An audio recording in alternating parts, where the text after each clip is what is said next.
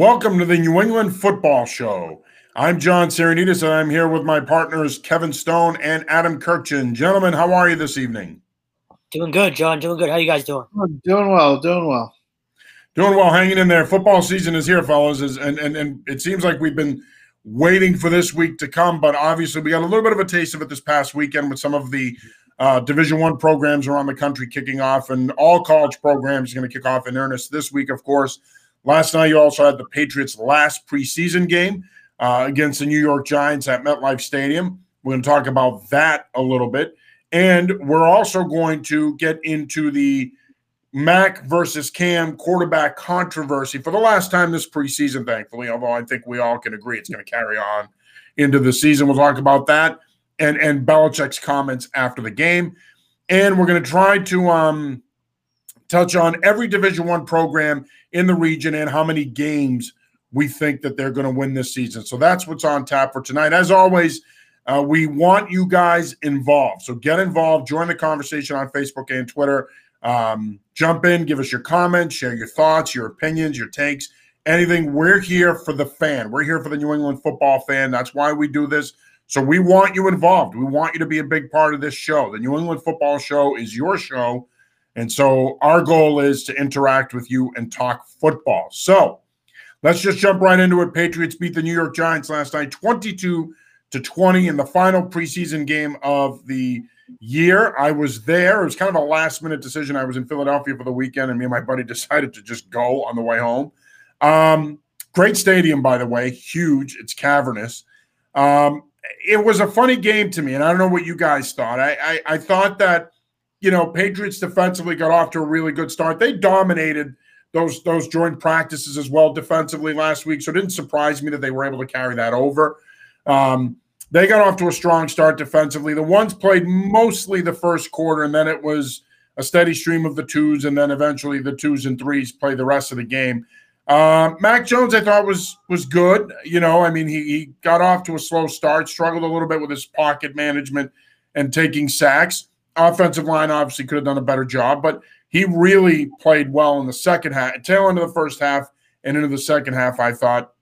You know, Cam, the only highlight really for Cam was the interception he threw on the ball that Meyers should have caught, although it was a bad read and a bad decision. But just your overall thoughts on last night's game, and does it mean anything that they went undefeated in the preseason? No, it doesn't mean anything. It's still good, I guess. I don't know. It seems like their defense is kind of rounding into form, which is what everybody thought. You know, I don't think you look at any huge surprise coming out of last night. I think it was as expected, kind of. You know, the defense looked good. Offense sort of puttered around a little bit. And so I think that, you know, all things being equal, they're ready for the start of the season. I don't think another preseason game would help, you know, if they still had it the old schedule. I think they're kind of ready to go. It is nice, by the way, before Kevin jumps in, I do want to say it is nice that it's 3. You know, I thought that 4 was too much. You're playing a month worth of football games, and at no level of football do you scrimmage more than 3 times, and especially in high school. So the idea that they were playing 4 preseason games was dumb. I'm glad it's 3. I'm glad it's over. Go ahead, Stone. No, I agree, and I loved the 6 o'clock kickoff too. By the way, that game was over by 9. I saw your tweet. I mean, I didn't know that you were 34 going on 74. What, you needed to be in bed by 9:30 after you had milk and cookies? Like, well, I do have milk and cookies every night, but this is coming from the same guy, by the way, who stays up until 3 a.m. writing pieces. Now so all of a sudden you like the 6 o'clock kickoff. I mean, come on. No, exactly. I was able to get stuff done by about 1 a.m. this time, but no, Adam pretty much hit everything. It was a good night just to kind of get out of there. Like, you got out of there healthy, which is the most important thing at that point. But no, I mean, I think it's at the point where, and I know we're going to talk about the quarterbacks, but look, Cam's a starter, and it's pretty clear that Mac is not far behind. I think the leash is short, so he's not ready, but if they need to put him in, I think he's good to go. So defensively, I can't wait to watch them. Their front seven is so fun to watch, and Judon is just he's as advertised, man. He's a beast. Yeah, I would agree. I think that the biggest story going into the regular season, obviously, is going to be Cam versus Mac. I tend to agree. Cam's going to start. There's no mystery here. Belichick last night wouldn't commit to either guy. He's not going to do that 2 weeks before kickoff. He wants Brian Flores and his staff to have to think about it, to have to prepare for both guys, and they're going to do that. Now, the thing is, they're also going to have the extra week to do that. So it's not like the old format where you're playing a week, week and a half later after the last preseason game. You're going to have more time now to prepare if you're an opponent. That being said, look, when you look at Cam Newton last night, he played. I know there was some talk he might not play. He did not play well. The pick he throws on the ball to Meyers down the seam, that was a terrible decision, but Meyers should have caught the ball. He didn't. The throw was actually not bad, considering he threw it into double coverage. The decision, very bad. That being said, I do think Cam did enough this preseason to be the guy. One of the things that I think, and you guys will agree with me, and I think this is what's going to make tomorrow so hard for them, is that they have a lot of depth at certain positions. And we saw them use some of that depth last week with the trade of Sony Michel. Of course, he traded Michel to the LA Rams for a fifth or sixth round pick, or it could end up being a fourth round pick based on playing time and whatnot, although that was also tied to the compensatory round, and I don't think you can trade compensatory picks because they're not set. Now, that being said, I do think you could see them make a couple trades tomorrow because they do have quality depth at a lot of positions on the offensive line, the defensive line. They could capitalize on that and move a couple guys and add more draft capital. But I did find it interesting last night that, there was some speculation Newton wasn't going to play, especially in light of what happened last week with COVID. But he does play. He didn't play great. Mac got off to a slow start, I thought. The offensive line let him down on a couple of those plays. But then all of a sudden the kid responds, and that's what you love to see about him. And I tend to agree with you, Kevin. There isn't really a gap there. I think that Newton is going to start because he has one inherent advantage here, and that's experience. And I think Belichick is going to roll with him, but then it's going to be interesting to see how long he goes with him. If he's playing well, then he's probably going to go with him for the year. If he's hot and cold, you could see a change at some point. If he's struggling, I think by week 5, Mac Jones is your starter. But we're going to be talking about this throughout the rest of the season, obviously, because it's going to be a topic of conversation week in and week out. Now, obviously, the Patriots have to get down to 53 tomorrow. As I mentioned, they've got a lot of depth at some of these positions. So they're going to have to move a couple of these guys because if they don't, they're going to make some hard decisions. So what we're going to do here now is we're going to give you something that looks like our projected 53-man roster, but we're not going to do it the traditional way. We're going to just say, look, we know that, we think they're going to carry this many quarterbacks, this many backs, receivers, tight ends, blah, blah, blah. You get the drift. And as always, feel free to join the conversation. Again, we're live on Facebook and Twitter. Jump in, chat with us, share your thoughts, your opinions, ask any questions you might have. We want you to engage with us. All right, let's start with the quarterback position, fellas. Obviously, I think it's safe to say, and if you disagree with me, feel free to tell me, I think they're going to carry 3 quarterbacks. I think you have to with the expanded schedule and COVID. Do you agree? Yeah, definitely. Yeah. Yeah, I agree, and I also think having Hoyer as sort of like a player coach type with Jones in the building is like if they didn't have Jones, he becomes a little bit more expendable. But I feel like Hoyer is like one of these guys who knows the offense so well that can sit on the sideline and talk to Jones as everything's happening and, just be there as a resource. I think that's what, sort of Hoyer's kind of role is at this point. Yeah, I mean, you saw it last night even. Late in the game, it was Hoyer, Jones, and Joshua Daniels on the bench. And, I know Cam doesn't have to be sitting there, but, no, I mean, Adam, you're right. He's basically a coach for Mac Jones right now. So, yeah, definitely 3. All right, so that's 3. So that means we have 50 spots left. Running back's going to be interesting here. Now, you remove Michel from the equation, so that obviously creates more opportunity for a guy like a Brandon Bolden. But I think it's safe to say if you count Jakob Johnson, they're probably going to carry 5 running backs, and they can carry Bolden with 5 because he can kind of slot into a special teams role. But do you think they're going to carry 5 running backs? Why or why not? I don't. I don't. Well, first of all, J.J. Taylor has to be on this team, right? At this point, I agree wholeheartedly. Okay, yeah. So I just don't know how you keep Bolden around. I think you need the spots for, and I know we're going to get to it, you need cornerback, you need there's other spots that I think you need more than Brandon Bolden on this team. So he's the only one in the running back room that I'm not sure is still here. I can see that. I think everybody always sort of wants to get rid of Bolden, but the way I see it is he's very important as much as almost anyone on that team when it comes to setting the tone about playing special teams and taking pride in that and just using that role in a sort of leadership position. You know, he and guys like Slater are always sort of the guys that bring the younger guys along and say, hey, on this team, special teams is as important as offense and defense. And so that sort of culture building, if you will, matters for him. And I think he stays on the team. But again, I think you make a great point, Adam. I think that's a great point because you're right. Bill values special teams in terms of the construction of the roster probably more than any other coach in the league. And I'm not saying that other coaches around the league don't value special teams. Right. What I'm saying is that Bill values special team players. He's willing to compensate them as being an important part of the team. It is a third of the game, as you said, Adam. In that building, the belief is that it's just as important as offense or defense. And you've seen that to be the case because Belichick has paid guys accordingly. Now, this is a tough spot here, but I'm going to throw this out there, and I'm not trying to be controversial or trying to be a hot taker here. I could see them holding on to a guy like Bolden, and I can see them moving on from a guy like James White. Is that something that you could see happening? Because here's the thing, and this is why I say it, and then you can tell me what you think. If you go back and watch last night, they used Ramondre Stevenson a lot in the passing game. They split him out.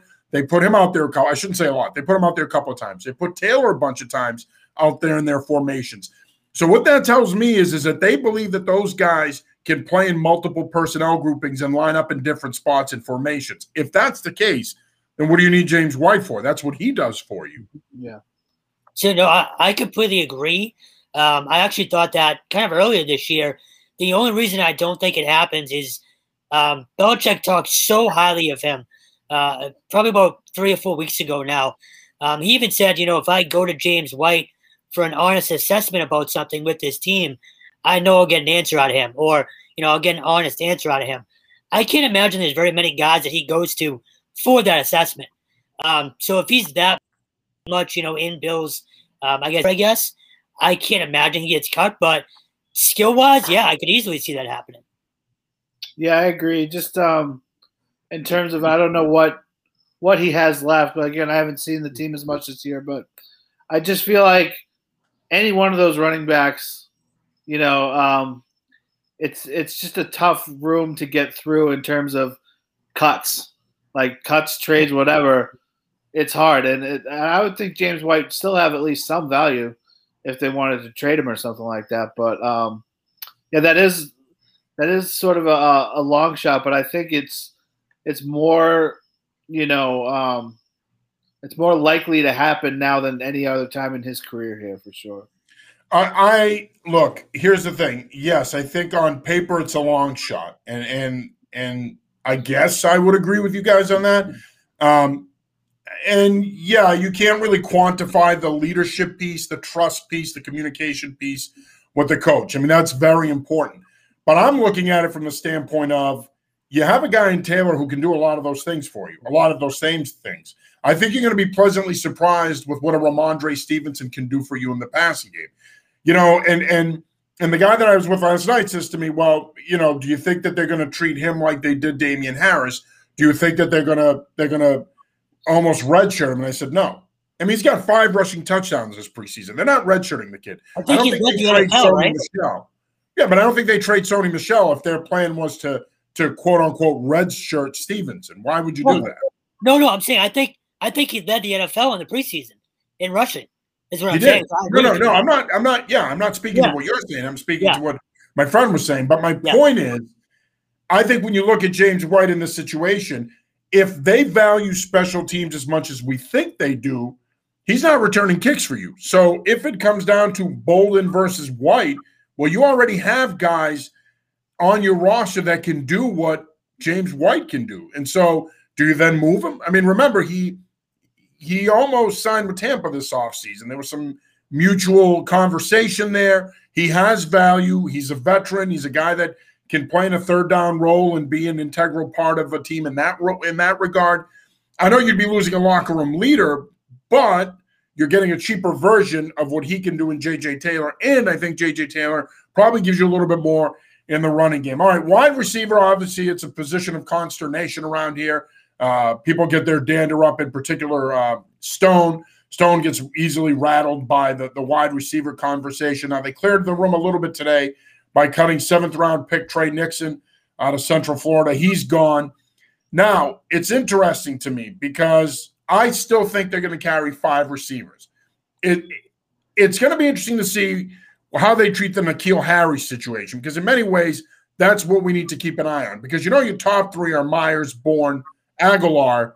What do you do now with your fourth and fifth guy? So we know that those three are a lock. Let's focus on the fourth and fifth guy. Who do you guys think that's going to be? So I know it's not going to be Gunner, I don't think. We just talked about J.J. Taylor. Look, he can be a punt returner. After that game Gunner had last night, he had the drops all week in practice. I wouldn't be surprised if he's gone. I wouldn't be surprised either. And it's funny with you and your predictions, by the way. Oftentimes I'll look at them and I'll be like, this is outlandish. I can't believe he thinks this. And then you hit on some of them and I'm like, holy crap. And I got to tell you, this is one that I could see happening, though. I think you might be onto something with that. I don't think he's a lock to make this team. Well, it's funny, too, because at the beginning of camp, he looked good the first couple of days, and I thought, oh, you know, he might be another slot guy you can use. But, man, his drops were just brutal this week in practice. But, no, I mean, Zuber had a good night last night. And but what are those guys, what are guys like him and Wilkerson ultimately end up becoming? It's usually just camp fodder. So I'd love to see Wilkerson make this team, or Zuber, just one of those guys, because I do think there's a speed element there. But I just don't know if either one did enough.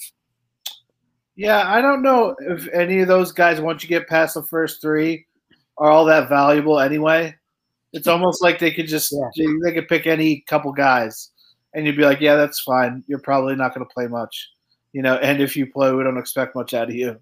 So I just kind of think with those guys, I'm not sure. You know, Olszewski might be gone for sure. Curious to see what they do with Nikhil Harry. You know, at this point, like you were saying last week, John, kind of expect Harry to make the team. You know, just because of who's there. Who are these guys? You know, how good are these guys? These guys are not very good. You know, so when you get past that third guy, it's, you know, you just sort of, you got guys there, but nothing special. Yeah, I think. Yeah, and I'm taking my chances with the first round pick in that situation. I'm taking Nikhil Harry. As much as he's struggled and as inconsistent as he's been, and as hard as it's been for him to stay on the field at times in his tenure here, I'm taking him over Gunner Olszewski, who I know they love because of his special teams value. I'm definitely taking him over a Wilkerson or a Zuber. So at this point, yeah, those guys are guys that are going to bounce around. I mean, that's kind of not so much Zuber because he's a young player, but that's kind of been Wilkerson. So I think I wouldn't be surprised if they cut Gunner Olszewski, but I still think they like him, and I still think that Belichick places a premium on having quality special teams, not only in terms of core special teams guys that can play in all of the different special teams, but he really values returners. And so, yeah, J.J. Taylor can do some of those things. I still think J.J. Taylor's better suited as a kickoff return man. I think Olszewski's – you want more of the receiver type on punt return. I think he's better as a punt returner. So I still think because of that he has a good shot at making the team. But if I saw his name come across the waiver wire tonight or tomorrow morning, I wouldn't be like that painting and go, oh! I wouldn't be that surprised by it. I mean, again, the drops – and you saw it last night. Mac threw a perfect crossing route ball to him on that drag, and he drops it, just inexplicably drops it. I mean, that's what you want your quarterback to do on that route. You want him to lead the receiver. You want him to catch it in stride and get vertical, and he drops it. So I think if he makes this team, it's because of the special teams value he brings to the table. It isn't going to be because what he can do for them in their personnel groupings. Obviously, at tight end, You got Hunter Henry. You got Jonah Smith. They spent a lot of money this offseason to fortify that position. It's really about who the third guy is going to be. And contrary to what some of us thought, it's not going to be, potential camp hero Troy Fumagalli. They got him a couple of weeks ago. The Kahaley Waring era lasted all of, I think, 16 hours. So it really comes down to Devin Asiasi, Matt Lacosse. Asiasi's had a pretty good summer. He had a COVID issue at the beginning of camp. He's come back. He's had a nice summer. Is it safe to say he's the third tight end? I don't know. I want him to be just because I liked him coming out of the draft a few years ago. I thought he had a lot of potential as like a guy who works the seams and gets downfield. I thought he runs really well for a guy his size. But I don't know if they definitely want that out of that third guy. They could be saying, okay, we got, Jonah Smith, we got, and Hunter Henry. But how about we get the third guy as sort of a blocking tight end? Which is what they usually are. Right. So Asiasi's a fine blocker, but I don't know if they see him in that respect. But I would like to see it be Asiasi, but I sort of figure it's going to be like a blocking specialist type guy. Yeah, see, I think they need him as that third tight end. And it kind of goes back to the receivers. I was just going to say before we moved on, it's the worst position group on the team by far. So I think you saw last night, he can kind of take a little pressure off those guys if he can be that pass-catching threat. So I think they almost need him to be just as another option to catch a ball. Yeah, but to Adam's point, typically that third tight end at every level of football really is primarily a blocker. Mm-hmm. And he's a guy that you're going to use as a move tight end. You're going to move him around. You're going to use him in your short yardage and goal line packages. If you feel that you can gain an advantage in 13 personnel in either the running game or the passing game, you might use him. He's not a guy that'll play more than 10 to 12 snaps a game, maybe 15 tops. But typically that guy's a blocker. Now, that's not Devin Asiasi. It's not to say he's a terrible blocker. Matt Lacosse is the better blocker. He fits that profile more. But I think if you're going to move on from Devin Asiasi, I think you got to trade him. I think you got to try to trade him and get something in return. I don't think you cut him because I think if you cut him, he's going to be a pretty popular target on the waiver wire because he's a guy that is only going into his second year. As Adam said, when he was at Michigan and then later at UCLA, he's a guy that – and you saw it last night. He made a great catch on that circus catch where he got turned around on that throw by Jones. He made a great catch. That's the kind of player you could be getting if you hold on to him. And I kind of almost want to think outside the box here a little bit if I'm the Patriots. Me personally, I would keep Asiasi over Lacoste just because, you want that blocker at that position. But, man, if you can play in 13 personnel with those three guys on the field at times, you can take some of the pressure off that receiving core, which is really only three deep.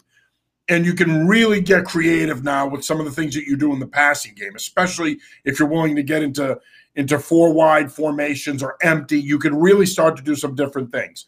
So I would like to see them keep Asiasi. I think you could get something out of him this year. I think he can continue to develop.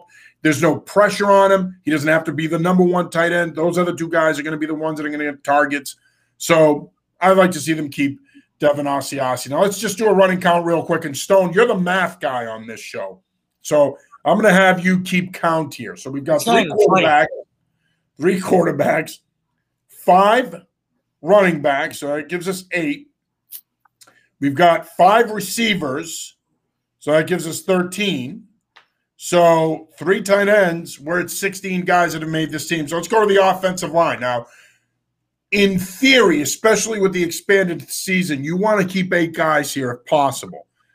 Some teams are willing to roll the dice, load up on the practice squad on the offensive line, and only carry seven into a game. This is why in this era of football, the swing guy, if you will, has become really important, the swing tackle, the swing guard, because the swing guard can play center and guard, swing tackle can play guard and tackle, or both tackle spots. In this case, you've got a guy like Ted Karras who can play guard or center. So we know who the starting five are going to be. Obviously, it's going to be Onwenu, Trent Brown, David Andrews, Shaq Mason, Isaiah Wynn. They're out of the conversation. Who are three other guys they keep on the offensive line? Well, I think Kajust and Herrera, too, right off the bat. and they have to be just based on bodies, and it feels like they're always kind of running out of guys up front. So I think those two automatically, and then I guess the third one you can kind of I don't know. Those two definitely though. I agree with you, especially because Wynn gets hurt a lot. So you want as many tackles on the roster as you can get. I think Ferentz is another guy who's can bounce around between center and guard. He's like Karras that way. Mm-hmm. And I think he's got potentially, down the road could start somewhere, if not here, But I like Kajusa. Kajusa liked a lot coming out of college. And he fought through injuries, obviously. It seems like he's getting better fast, And so to have a starting, possible starting tackle that you have out there that can come back up some guys, I think is really important. You want good depth. I think they have pretty good depth on the offensive line. It seems to me that's the one position that they've drafted outstanding, and and getting the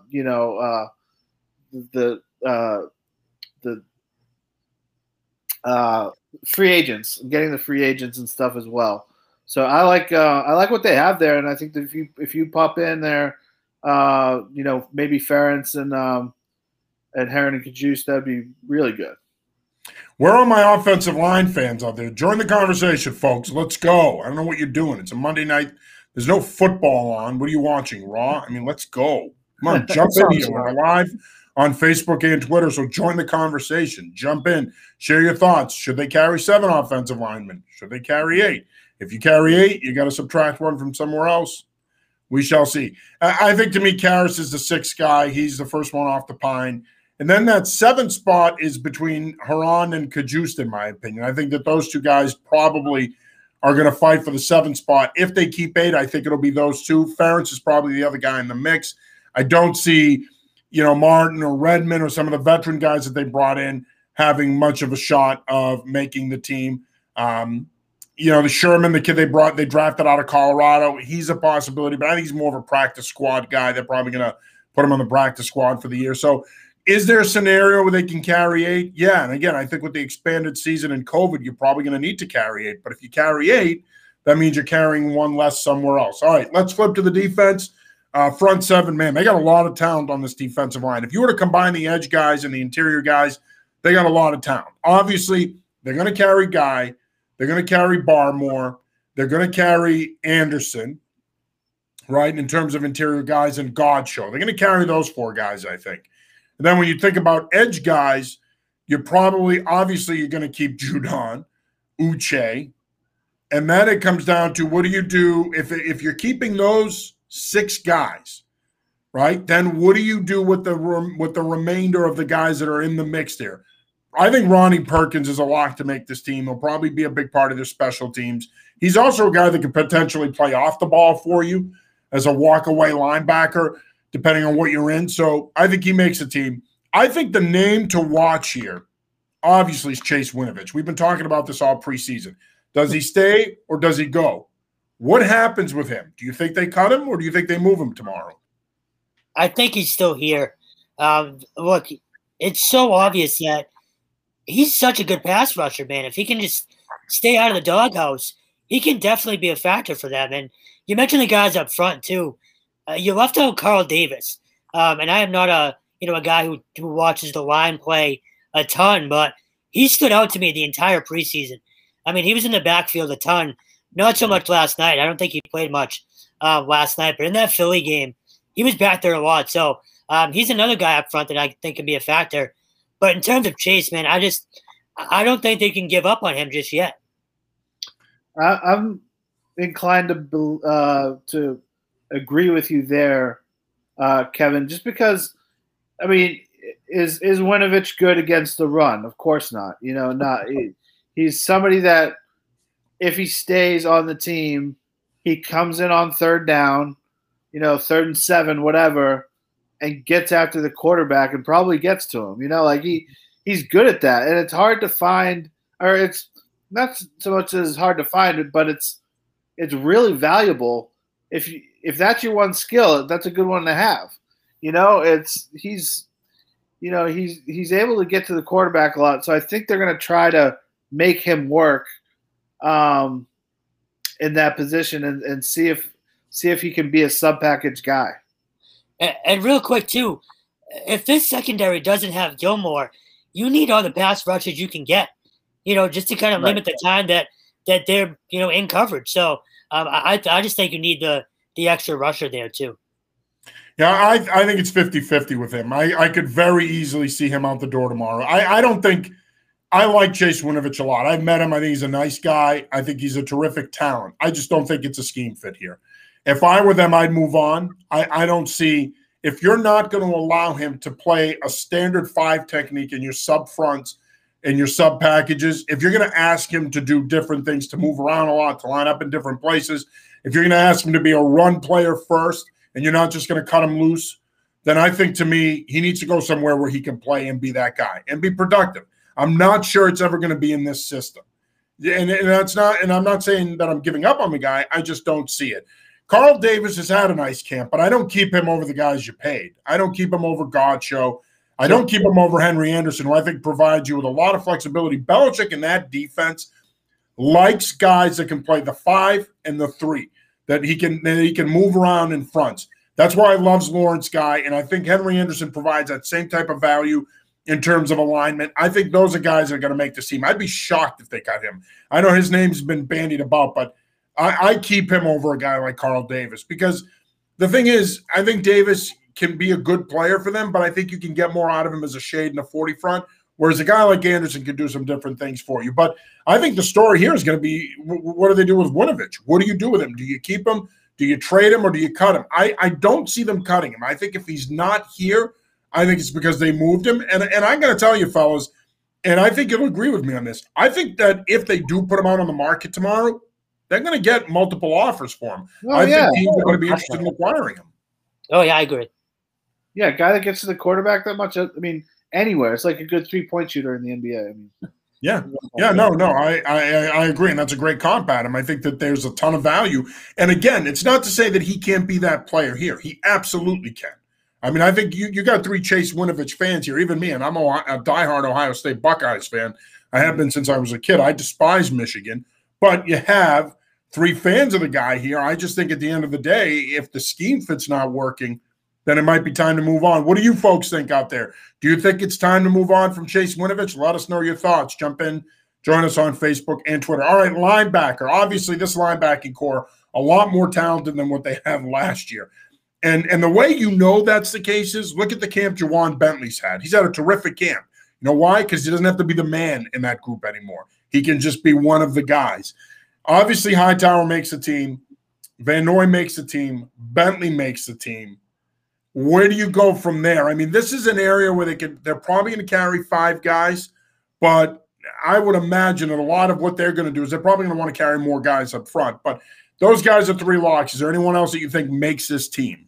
Well, you left out Uche. I don't know how you did that. He's been an absolute – well, I didn't leave out Uche. I included him with the edge guys. Oh, that's fair enough.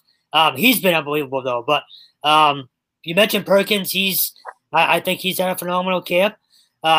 I've been impressed with Hightower. You know, he doesn't look like he's missed a beat. And again, I'm not surprised by that. No, and again, it's been in limited, you know, a limited capacity, but he's looked good too. So, look, we said it earlier, the front 7 as a whole is going to be just really, really fun to watch.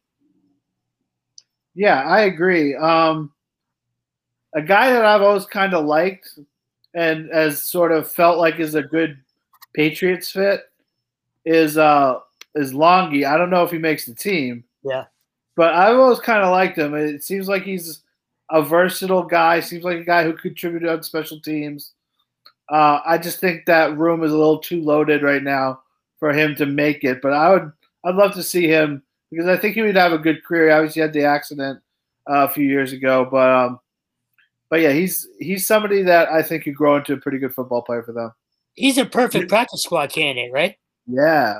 Yeah, for sure. Yeah, if you can get him on there. I mean, I think he's a guy that has a tremendous amount of special teams value, and he's a rotation guy who could possibly play for you a little bit in your sub packages and be a backup. So I think if you cut him, he'll latch on somewhere else. But, I mean, he's probably the one guy that has a shot. You know, Therese Hall's on PUP, so he's not a guy that counts. Look, I think that as long as you have those three starting and the way they play defense and what they do with their fronts, where they play a lot of 20 fronts, 30 fronts, 40 fronts, and they move guys around, it's really about how you want to use those three. There isn't a lot there in terms of room to make the team. So you're going to have special teams value if you're the fourth or fifth linebacker on this team to make the team. All right, let's move on to the secondary for our final look at the roster. Of course, the Patriots do trade for rookie Sean Wade last week. They acquired him from the Baltimore Ravens, which was a terrific pickup. If somehow Belichick can get out of this kid what he was in 2019, they got themselves a hell of a player. He's a ways away from that. He struggled last year, but if they could find a way to get that player out of him, they got a good one.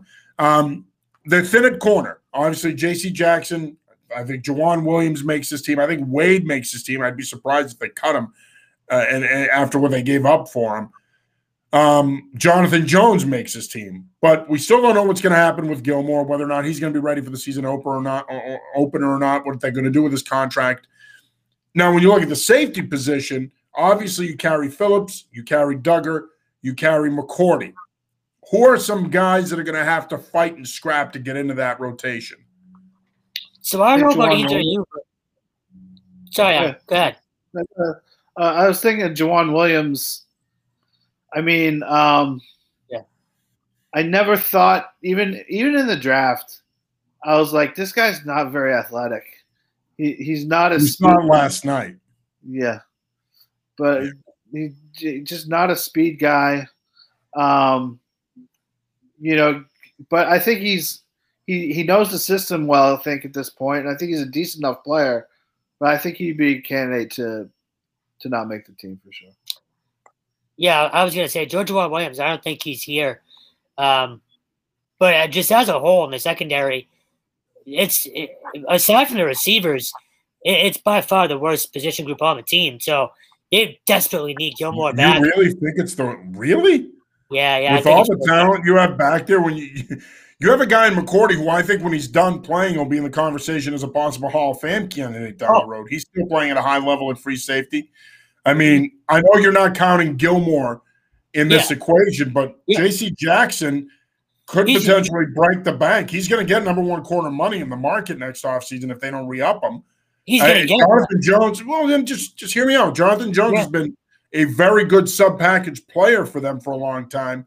Mm-hmm. I get that they're a little weak at the other corner, and I know you guys don't love Joejuan Williams, but I just – really? You think they're that bad? Because I don't, especially when they get into those three safety looks with Phillips and Duggar, and then they can use those two guys with McCourty. I mean, that's a pretty damn good secondary. So I might have been a little strong, but I don't think – so you're like a cup of Starbucks. You were way too strong. So safety, you know, in the back end, I think they're fine. It's cornerbacks that I'm really worried about. I just don't think – I don't think they're as deep as people think. J.C. Jackson, yeah, he's had a hell of a camp.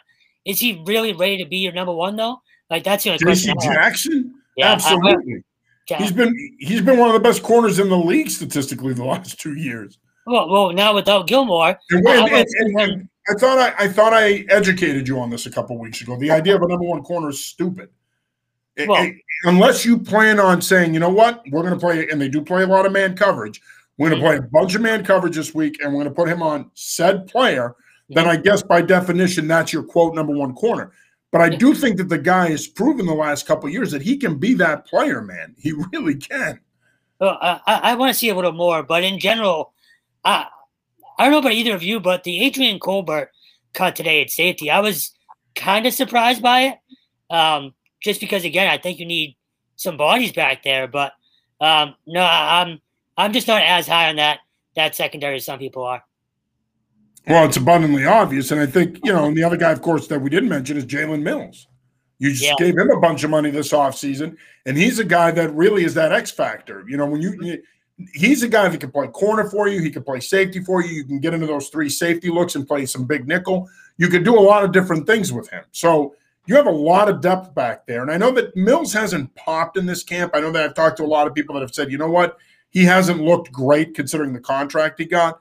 But listen, you got to remember, too, he's learning a new scheme. He's adjusting to a new team. People don't think that that matters with free agents in particular. It does. Whether you're a free agent or you get traded somewhere, there is an acclimation period. That's why you have camp. But, yeah, I don't know. I think that's awfully strong. I mean, once you get Gilmore back, I mean, this is a top-5 secondary in the league, man. I just don't see how you could say. I think they're top-10 secondary in the league without him. Well, I really do, man. I really do. Well, in terms of Gilmore, I don't think you're getting him back. I think he's out half the year. And real quick, are we not doing the Quinn Nordine and Nick Folk discussion? No, because I don't care. Nick Folk's going to be the kicker. Stop jockeying Quinn Nordine. He's gone. It's over. Stop sweating him. It's over. I would love to see Nordine make the team, but he won't. Belichick said this morning it's still a decision he has to make. Oh, God. Yeah, Belichick says a lot of things he doesn't mean. Matt Curran jumps in and joins the show, the Green Goblin. Thanks, Matt. And stop making fun of my microphones, Curran, all right? Get a life. All right, anyway. Thanks for joining us, Matt, though. In all seriousness, appreciate you watching, man. Listen, is this a conversation, Stone? Do we really need to – we're at 41 minutes here. Do we really need to dedicate time to Quinn flipping Nordine just because you've been sweating all camp? No, but based on the time, no. But if he makes the team, I'm spending like an hour on it. Yeah, of your own time. I'm not dedicating an hour of our time to Quinn Nordine. Look, I don't have a problem with Quinn Nordine. I'm sure he's a great kid. He's a terrific kicker. I liked him in Michigan, even though I hate the program. But the bottom line is, we're not dedicating an hour to kickers. Nick Folks, this team's kicker, okay? I think we need to move on from that conversation. Enough. All right, so that's our shot at a 53-man roster. Stone, of course, sucks at math, so he didn't keep track of where we were in terms of the number of guys. No chance. But we were somewhere around 53. But the bottom line is there was our shot at the 53-man roster. All right, let's shift gears here now for the last few minutes of the show, talk a little bit about college football. Of course, the college football season kicks off this week. Our local Division I programs are all kicking off this week. Boston College is at home against Colgate. UMass is at Pitt. UNH has Stony Brook. UConn played out at Fresno State this past weekend. Bryant is at URI. And, of course, Holy Cross and Maine will be in action as well. But who they are playing escapes me right now. I believe Holy Cross might be opening with UConn. Yes.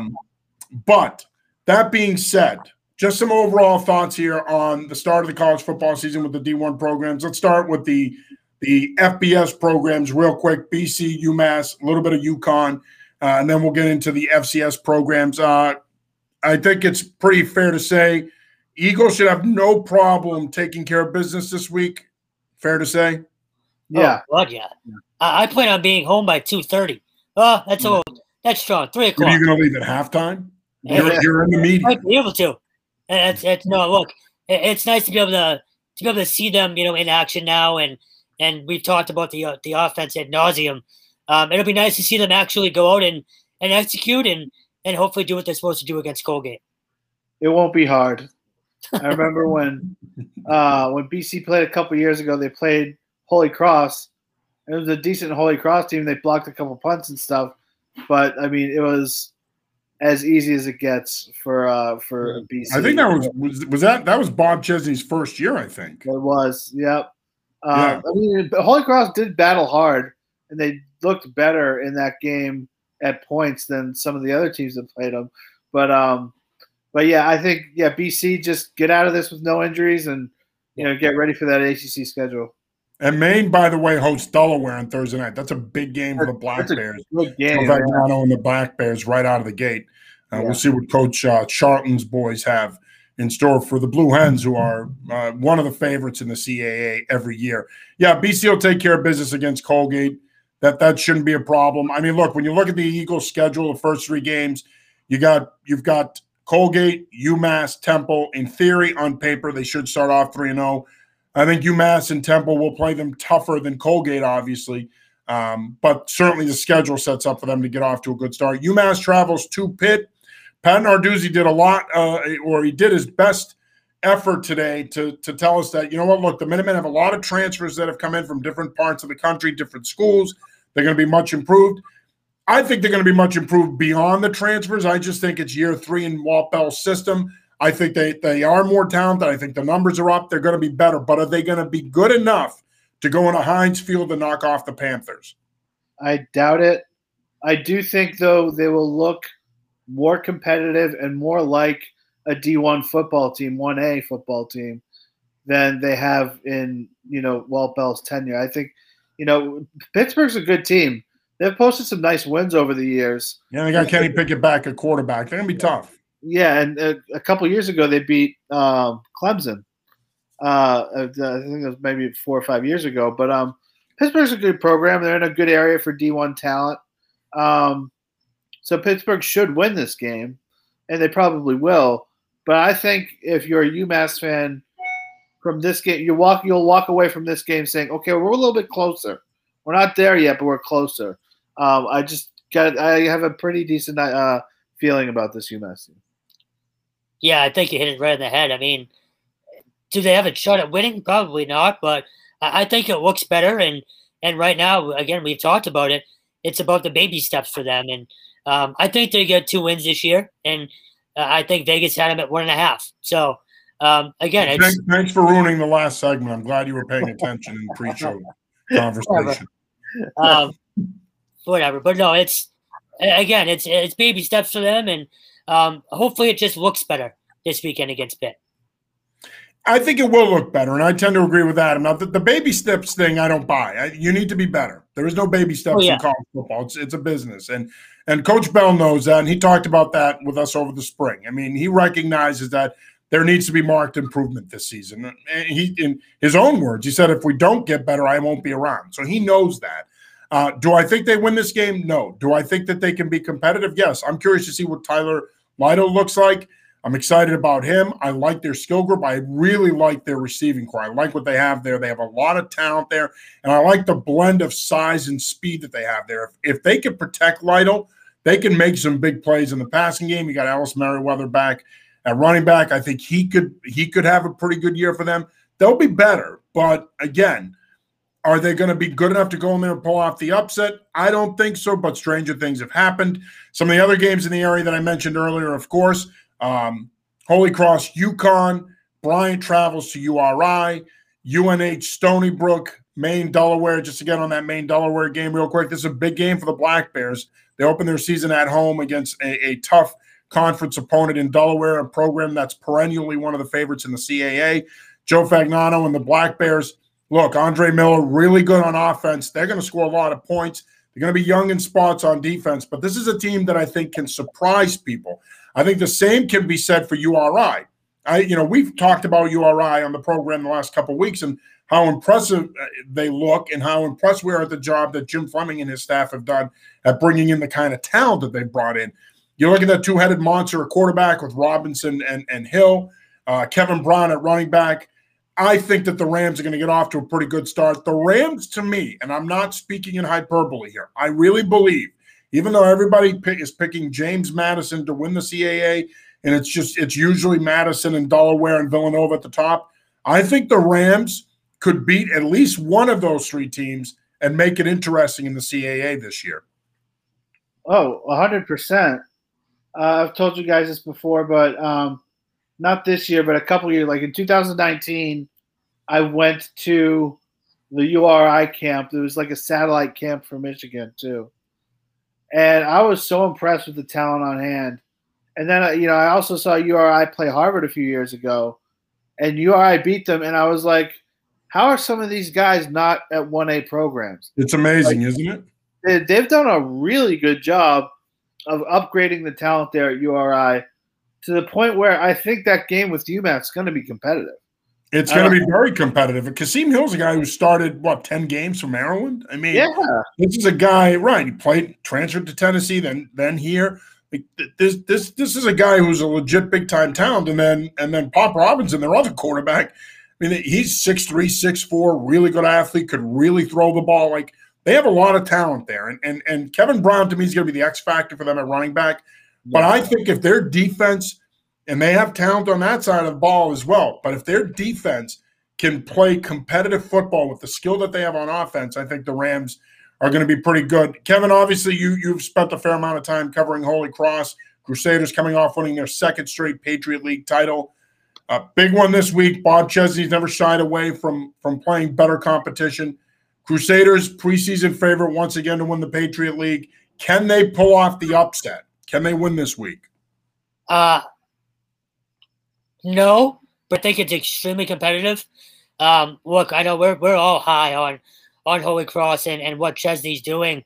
And I think Sluka is just going to be even better than he was last year. He was a freshman last year, and he came in, hit the ground running in a COVID year, and looked really good doing it. So he's got a full camp under his belt. I think the sky's the limit for Holy Cross, to be honest. I think they're going to be really, really good this year. Yeah, I think that I agree. And I think that's the thing, right? For a program like that, it's been about consistency, and we're going to get into our over-under, how many wins they're going to have. But I think Bob Chesney's the right guy to have this program in a place where they're consistently competitive year in and year out. They're competing for Patriot League titles, competing to make the FCS playoffs. I think this is a program that's only going to get better, and you're seeing it. I mean, they're recruiting better and better talent. He's the right guy for that job, and I think the Crusaders are a team that is a team that could legitimately once again be one of the best in this region, and I don't think a lot of people are going to argue that with you. UConn, obviously, I mean, they get stormed out in Fresno State, 45-0. Of course, they didn't play in 2020, so last time they played in 2019. Program's in tough shape. The program's in really tough shape. And I look, they're young. They had an influx of transfers. They've taken advantage of the transfer portal. That's a young program. Of course, Kevin Mensah, local product, is their starting running back. They've got some talent there, but what is going on with that program? And Adam, I want to start with you. Can Randy Edsall get this thing going, or is he not the guy? I always worry about people going back to the guy who was good for you before and saying, like, and he'll go somewhere else and not do so well, and then he comes back and says, hey, I'm back. I always worry about that. That never seems to work. You know, yeah, they're kind of directionless right now. They're, you know, the way I look at that team, I say, what's their identity? Right. Do they have an identity? Do they have a type of kid that usually goes to that program that is still going there and doing well? Recruiting wise, are they going after the right kids? And I just don't see anything out of this sort of regime where I say, all right, they're getting things done. They're going the right direction. I just sort of don't see that at UConn right now. No, and listen, Holy Cross is good enough that they can go down there this week and pull off the upset. And I mean, UConn is a program right now that's in a bad place. And well, like I said, while the talent is there, I just think, you know, they've gone independent now. Their schedule has holes in it. Like, there's games here they can win. In theory, they should win this week. In theory, that they should beat UMass, right? In theory. I'm not saying they're going to. I'm not saying they should. But in theory, they should, right? But the truth of the matter is you just don't know what this program. I mean, they are all over the place right now. And I think they're a prime example. And this is why you could see them potentially get knocked off this week. They're a prime example of why you needed to play last year. You needed to play. Even if you did what UMass did and you played 4 games, you needed to play. It's so important. And I think that they dropped the ball to me there, not playing, not at least trying to give it a shot. Even if they did what UMass did, which is UMass said, listen, we're not playing.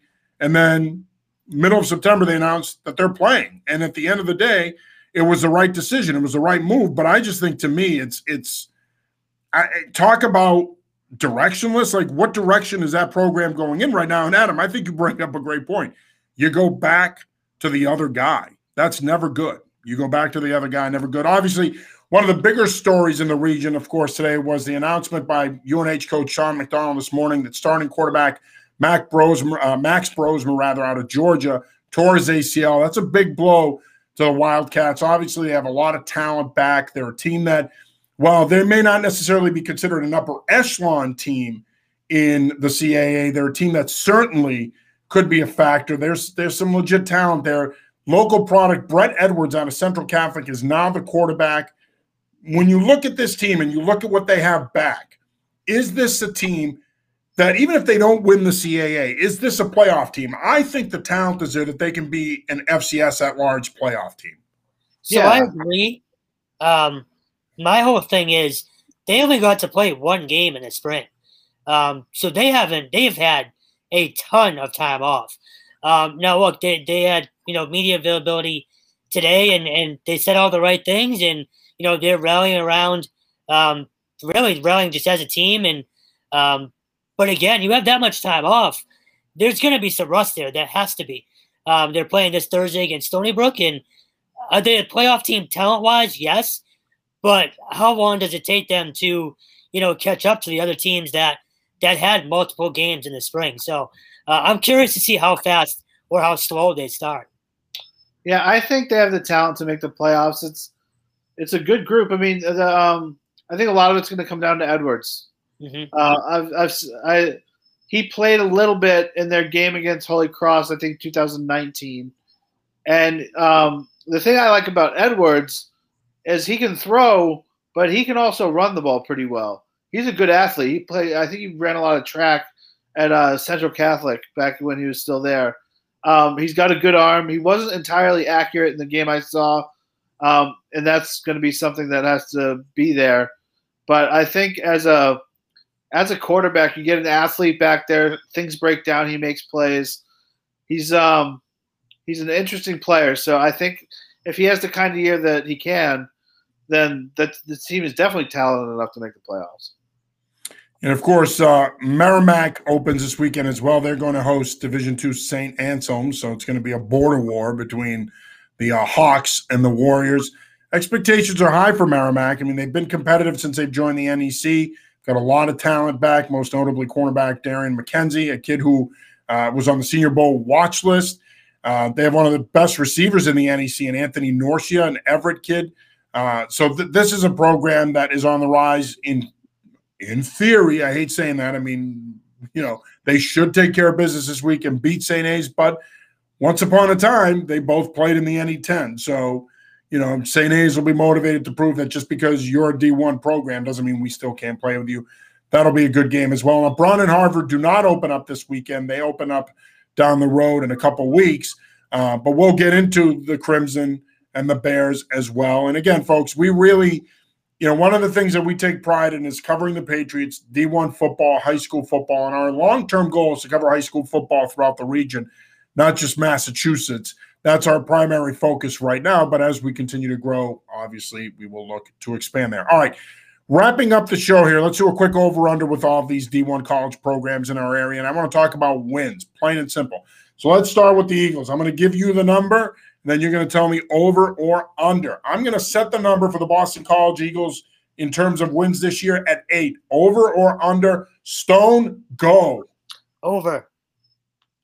I'm going to say – I'm going to say push at 8. They're going to win 8 games. I'm going to say 8 too. I think, look, the schedule sets up for them to win more than 8, but I think a lot of it is they're going to get off to a good start. What they do in the middle part of that schedule, I think, is going to be the key. But I think 8 is a realistic number, and if they win more than 8, then I think that's a tremendous year for them. That's going to end up probably leading them to playing in a quality middle-tier bowl, which I think this program desperately needs. All right, UMass. I'm going to set the number at 3. Do they win 3 or more games, or do they win under 3 games? Adam? Again, I think you nailed it with the line. I'm going to say 3. They're going to win 3 games. I think it's about time for them to have a little bit more success than they've had in the past few years. Yeah, I got 2. I said it earlier. I messed up. Sorry. Yeah, I know. Follow the script next time, Stone, for the love of Hades. Anyway, I think to me 3 is an accurate number. I mean, look, that their schedule has 3 winnable games on it. Yeah. And if they're as improved as we think they are, then they should be able to win at least 3 games. I don't see more than 3, but you never know. But I think 3 is a reasonable number. Flying through this real quick, URI, I'm setting that number at 6. Do you think the Rams win 6 or more? They went under 6. Stone, go. Under. I got them at 4. At 4, interesting. Adam? I might have to say under 2.5. Really? We'll see. Bullish. I'm bullish on Coach Flem and the boys. I'm pushing it here, though. I think that they can win 5. I think that they can win 5. It wouldn't surprise me if they win 6. Heck, it wouldn't surprise me if they won more than that and were an FCS playoff team. I mean, I think this team is talented. It's going to come down to them coming together, Patrick Murphy, offensive coordinator, Massachusetts guy. I think he's going to have that offense humming. I like the Rams this year. I'm bullish on them. Real quick, Holy Cross, they win 8. Is over-under is 8. Do they win 8 or more or under 8? Stone, go. Over 11. Whoa. All right. I love the enthusiasm. I'm going to go with 7. Under. 7. Okay. I'm going to go with 8. I'm going. To me, I think this is a program that it's going to win the Patriot League again, and I think we'll get into the FCS playoffs. And you know, they could steal a first-round win. I mean, that's kind of the goal here, right? They haven't been able to do that up until this point. They might be able to do that this year. They certainly have enough talent to compete. UNH, I'm going to set the over-under at 6. Do they win 6 or more or under 6? Adam, go. 7. 7. Just under. I got them at 5. I got them at 6. I like this team. I like what they have. It's going to come down, as Adam said, Brett Edwards. If he steps in for Max Brosmer and he does a good job at quarterback, I think that they're a team that will be in the mix to potentially be an at-large FCS playoff team. But I think a lot has to break their way. Maine, I'm setting the over-under at 6. Do the Black Bears win 6 or more or under 6? I mean, I don't gamble, so I suck at this. So just go with it. I think I'll go with 6 as well. I think that's a good number. Yeah, I'm going under. I'm going 4. And it's not that complicated, by the way. I'm being a total doofus. And I'm like, anyway. UConn, I'm going to set the over-under at 3. Do the Huskies win 3? After Saturday, I don't have a lot of faith. 1. Yeah. Wow. Right on. Yeah, I'm going under 3 as well. I think it's a mess. I think it's a mess there, and I think it's it's not good. And I think a coaching change would certainly help. No, it's not that I'm not a Randy Elto guy, but like you said, Adam, you can't keep going back to the other guy. Merrimack, I'm setting the over-under at 4. Do the Warriors win more than 4? Under 3. 3, Adam? I don't know. I'm struggling. I'd probably say I'll be optimistic and say they win 5. 5. Okay. Yeah, I'm going to go with over. Why not? I think Coach Curran's done a great job recruiting there. They've got some serious talent. I think they've done a nice job. And finally, Bryant. I'm setting the over-under at 5. Do the Bulldogs win more than 5 or less than 5? Stone, go. I got them over. I got them at either 7 or 8. Really? Yeah. You're bullish on the Bulldogs. Yeah. I might go with 6. Yeah, Chris Merritt, they like what they have there. They like that, and Daniel Adeboboye, I always mess up his name. I think he's one of the best backs in the NEC. I think he's primed for a big year. I think it all depends on what happens at quarterback. I think if they can get consistent quarterback play from the Clark kid, I think they're going to be pretty good. They've got some good perimeter skill. They got a lot back. Coach Barisi on defense does a great job. There's a defensive coordinator. I think he can get that defense going, formerly of Holy Cross. I think that the Bulldogs are a team that could surprise a little bit in the NEC. They played pretty well in the spring, and I would not be surprised if they won more than 5. I got them over that number. Did we miss anyone? Again, we're going to hold off on Brown, Harvard, and Dartmouth. Of course, we can't forget about our friends in the woods up there.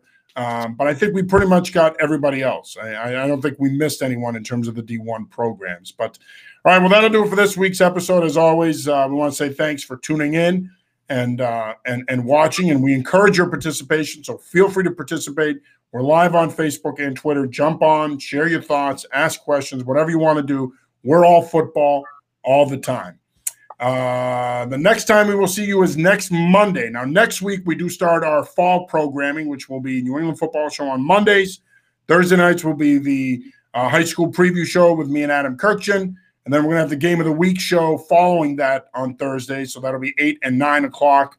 And then we'll also have our Patriots postgame show and our Boston College postgame show after home games.